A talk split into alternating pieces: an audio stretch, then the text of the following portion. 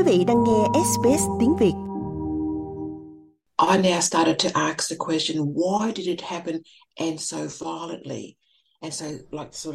Bây giờ tôi đang bắt đầu đặt câu hỏi là tại sao nó lại xảy ra và tại sao nó lại xảy ra dữ dội đến như vậy. Tôi cảm thấy rằng đau buồn không làm xấu hổ, đổ lỗi hay là phỉ báng. Bạn biết đấy, khi nhìn vào tuổi thọ của chúng tôi, đó là điều chúng tôi nói đến.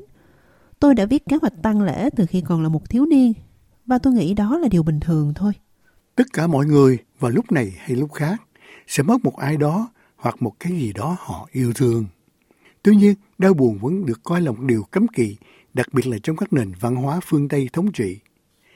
Vậy làm thế nào để các nền văn hóa khác nhau giữ được không gian cho sự đau buồn, trong khi một số đối phó tốt hơn so với những nền văn hóa khác? Làm thế nào chúng ta có thể nghĩ về đau buồn, vượt ra ngoài khái niệm về cái chết, nhìn vào các hình thức mất mát khác, làm thay đổi cuộc sống sâu sắc? Trong bài này chúng ta khám phá nền văn hóa liên tục lâu đời nhất thế giới, người Úc bản địa và những cách phức tạp khác nhau mà người Úc thổ dân đối phó với những nỗi đau buồn. Bà Rosemary Waranin là một người Úc thổ dân thuộc bộ tộc Kona cũng như Wiringu và là thành viên thế hệ bị đánh cắp. Khám phá trải nghiệm đau thương này đã khiến bà khám phá nỗi đau sâu sắc chưa được giải quyết, thấm nhuần qua phần lớn lịch sử định cư hậu châu Âu của Úc và lịch sử châu Âu rộng lớn hơn khi thấy mình ở một nơi trú ẩn của phụ nữ ở tuổi 28. I had to do all of that research to come out the other end.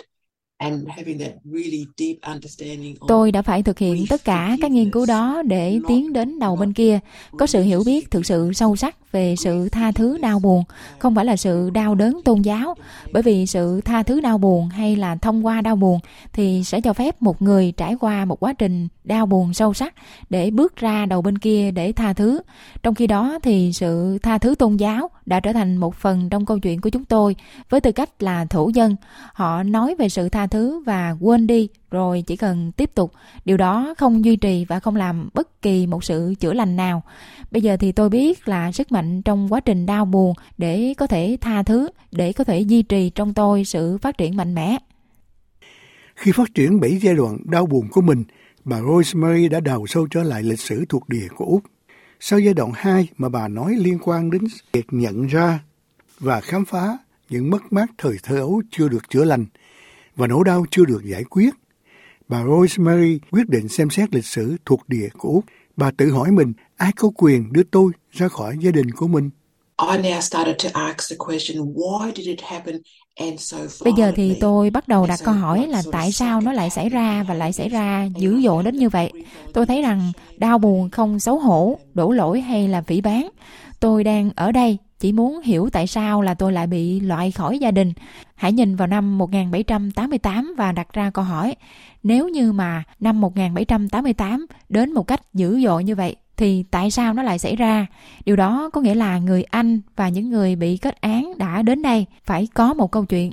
Chắc hẳn là đã có chuyện gì đó xảy ra đối với họ, nhưng mà câu chuyện của họ thực sự là gì? Điều này đã đưa bà trở lại thời xa xưa với triết gia Hy Lạp cổ đại Plato. Bà kết luận rằng nỗi đau chưa được giải quyết, chịu trách nhiệm cho chủ nghĩa thực dân bạo lực đã định hình trải nghiệm của thổ dân Úc cũng như các dân tộc bản địa khác trên khắp thế giới.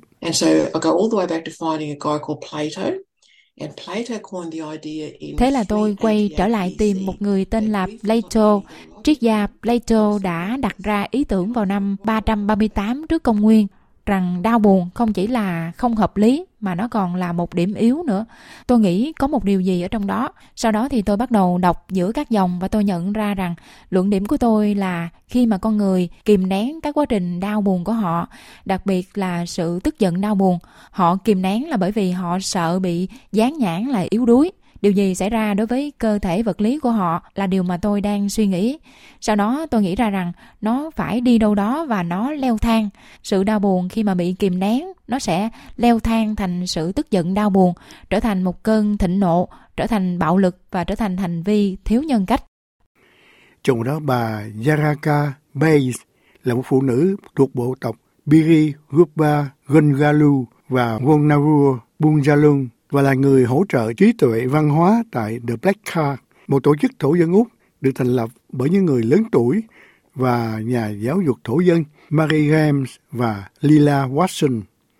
Bà Yaraka nói chuyện với mọi người trên khắp nước Úc hàng ngày, giáo dục họ về lịch sử đau thương của việc thuộc địa hóa đối với thổ dân Úc, cũng như nền văn hóa cổ xưa của cộng đồng cùng mối quan hệ họ hàng được nuôi dưỡng bởi các nền văn hóa thổ dân Úc. Bà đã trải qua nhiều trường hợp chết chóc trong gia đình từ khi còn nhỏ, một trải nghiệm mà bà mô tả là phổ biến đáng buồn trong các gia đình thổ dân. Tôi nghĩ cái chết lớn nhất và đầu tiên trong gia đình tôi, rất gần gũi với tôi là mẹ. Lúc đó tôi chỉ mới 19 tuổi, là mẹ đơn thân của hai cô con gái sinh đôi 2 tuổi. Bất ngờ lắm vì mẹ tôi chỉ mới 45 tuổi thôi. Bà quay trở lại Redfern trong một kỳ nghỉ nhỏ, rồi không bao giờ trở về nữa. Cách mà tôi đối phó với nó rất khác mà cách mà tôi ứng phó với nỗi đau buồn, mất mát và chấn thương những năm về sau. Phản ứng tự nhiên của tôi đó là tự điều trị bản thân mình, lấp đầy khoảng trống lớn mà tôi cảm thấy. Sự tức giận, cảm giác như là tại sao lại là mẹ tôi như vậy? Giống như bất cứ ai, tôi mong đợi có mẹ trong cuộc đời mình mãi mãi. Bà là người rất kiên định, mạnh mẽ và dường như là bất khả chiến bại với số mệnh. Nỗi đau buồn này được kết hợp với các những cái chết diễn ra sau đó trong gia đình. Bà nhận thấy mình bắt chước cuộc sống lạm dụng chất gây nghiện của mẹ mình chỉ trong những năm gần đây mới nhận ra đây là chấn thương giữa các thế hệ thường ăn sâu vào cuộc sống của thổ dân Úc. Mẹ không bao giờ nói về những gì đã xảy ra với bà khi còn nhỏ. Còn người vú em của tôi không bao giờ nói về những gì xảy ra với bà ấy. Chúng tôi quay trở lại với năm thế hệ trẻ em bị đánh cắp về phía mẹ tôi. Họ chưa bao giờ nói về điều đó. Bạn sẽ không bao giờ biết vì họ luôn rất mạnh mẽ. Bây giờ tôi biết tại sao mọi thứ đều có ý nghĩa hoàn hảo. Những chấn thương lưu trữ trong DNA của chúng tôi ít nhất là 7 thế hệ. Vì vậy, điều đó thực sự đưa mọi thứ vào quan điểm của tôi. Tôi nghĩ là điều khó khăn nhất trong cộng đồng. Chúng tôi không có bản dịch. Vì vậy, Chúng tôi nói chuyện với những người có rào cản ngôn ngữ. Chúng tôi chưa bao giờ bị chấn thương giữa các thế hệ ở đây. Vì vậy, thực dân đã khiến chúng tôi mất kết nối với văn hóa, ngôn ngữ, nghi lễ, dẫn đến số liệu thống kê mà chúng ta đang thấy bây giờ. Trong đó các chấn thương giữa các thế hệ là điều mà chú Michael Wells cũng rất quen thuộc. Người đàn ông 71 tuổi này là thành viên của thế hệ bị đánh cắp, bị loại khỏi gia đình khi mới 10 tuổi cùng với 6 anh chị em của ông. Theo báo cáo năm 2018-2019 từ Viện Y tế và Phúc lợi Úc, ước tính có khoảng 27.200 thổ dân và người dân đảo Torres còn sống sót từ 50 tuổi trở lên đã bị loại khỏi gia đình và cộng đồng của họ, đại diện cho một trong năm tổng dân số Úc bản địa từ độ tuổi này. Phúc trình đưa họ về nhà năm 1997 của chính phủ Úc liên bang mô tả đau buồn và mất mát là chủ đề chính trong cuộc điều tra về các thế hệ bị đánh cắp. Chú Michael nói về cuộc sống ấm áp trước khi ông được đưa đến nhà thiếu nhi thổ dân Kinsella ở New South Wales giữa bờ biển phía Bắc, một tổ chức do chính quyền tiểu bang điều hành với định buộc các cậu bé thổ dân vào xã hội Úc không phải là người bản địa.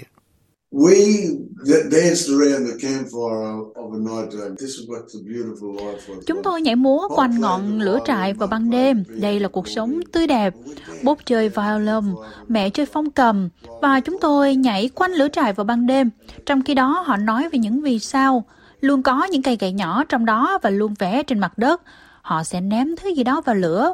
Tôi nghĩ đó là những cây gậy nhỏ trong lửa và tia lửa sẽ lé lên rồi bạn thấy nó lấp lánh Họ nói về những tia lửa, về ngọn lửa, về màu sắc và ngọn lửa sẽ thay đổi màu sắc.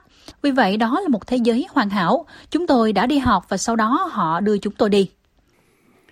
Chú Michael và các anh chị em của ông bắt đầu chuyến xe lửa kéo dài 13 giờ từ Coonamble ở miền trung tây New South Wales đến bờ biển Trung Bắc trên vùng đất bị đánh cắp của bộ tộc Bugatti. We got put us on the train and uh, I can still see mum Họ đưa chúng tôi lên xe lửa và tôi có nhìn thấy mẹ tôi và các chú đứng đó vẫy tay chào với chiếc khăn tay nhỏ. Nhà ga Central trở thành một phần rất quan trọng trong cuộc sống của chúng tôi, bởi vì đó là nơi chúng tôi bị tách rời từ đó. Anh trai tôi Barry và tôi được thông báo rằng chúng tôi sẽ đi trên một chuyến xe lửa khác anh Barry hỏi về các em trai và em gái của chúng tôi, và họ nói họ phải lên chuyến xe lửa tiếp theo. Đừng lo lắng về điều đó. Vì vậy, chúng tôi sẽ không thể làm gì thêm. Đây là nơi cuối cùng mà chúng tôi biết về gia đình của chúng tôi. Gia đình yêu thương chúng tôi đã bị phá vỡ ở đó.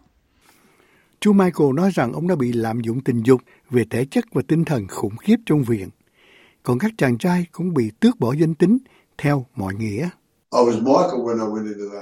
Tôi và Michelle bước vào nhà khi chúng tôi đi qua những cánh cổng địa ngục như chúng tôi gọi. Chúng tôi được cho những con số. Anh tôi và chính tôi, anh ấy được trao số 17 và tôi được trao số 36.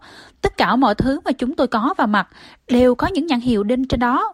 Nếu bị bắt gặp sử dụng tên của nhau, chúng tôi sẽ bị trừng phạt Chúng tôi không được phép nói chuyện, không có lựa chọn nào khác để đưa ra quyết định.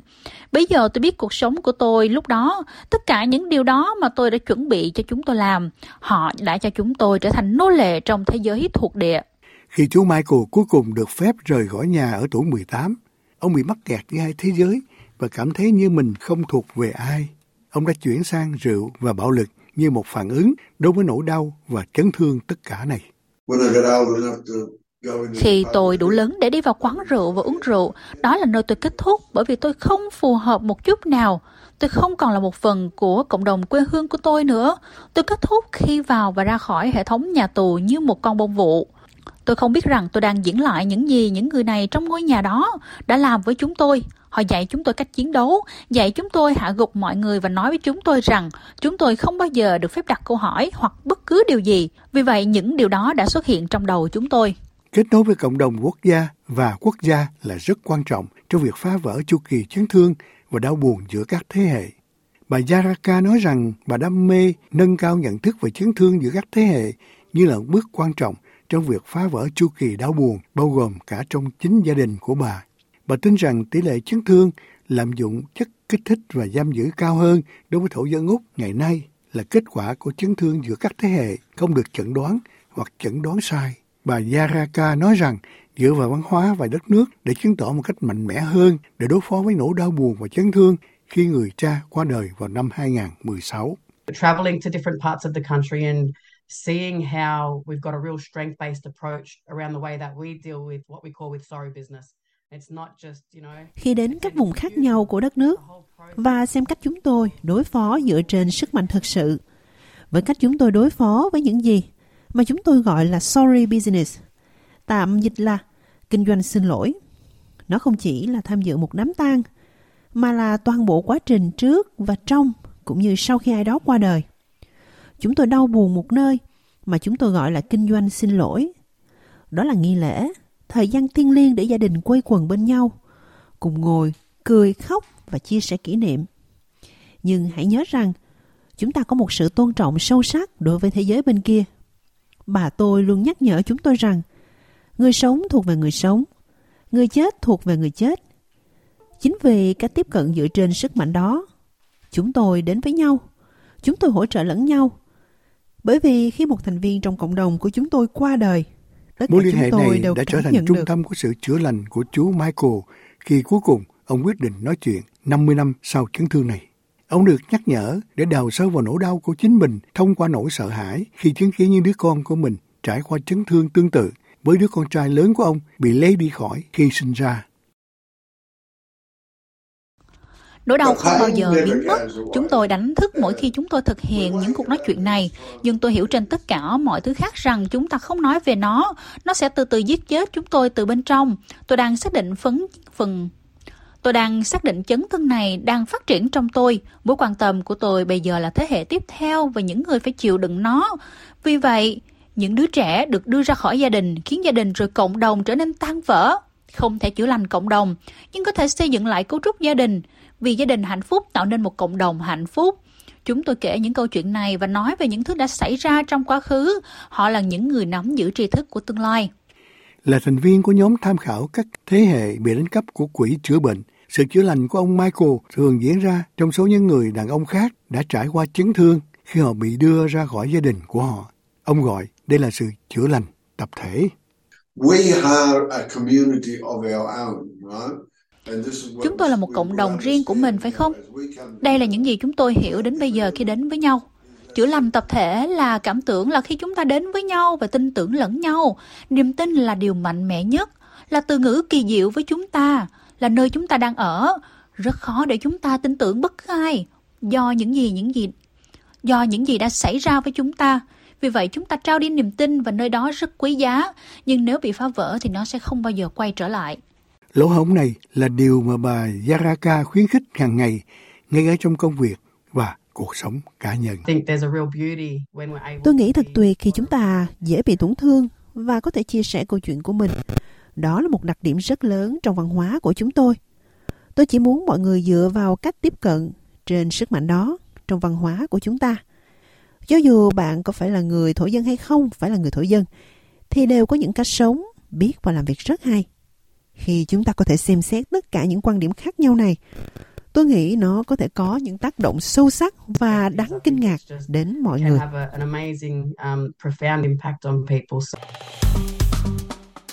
Like, share, comment. Hãy đồng hành cùng SBS tiếng Việt trên Facebook.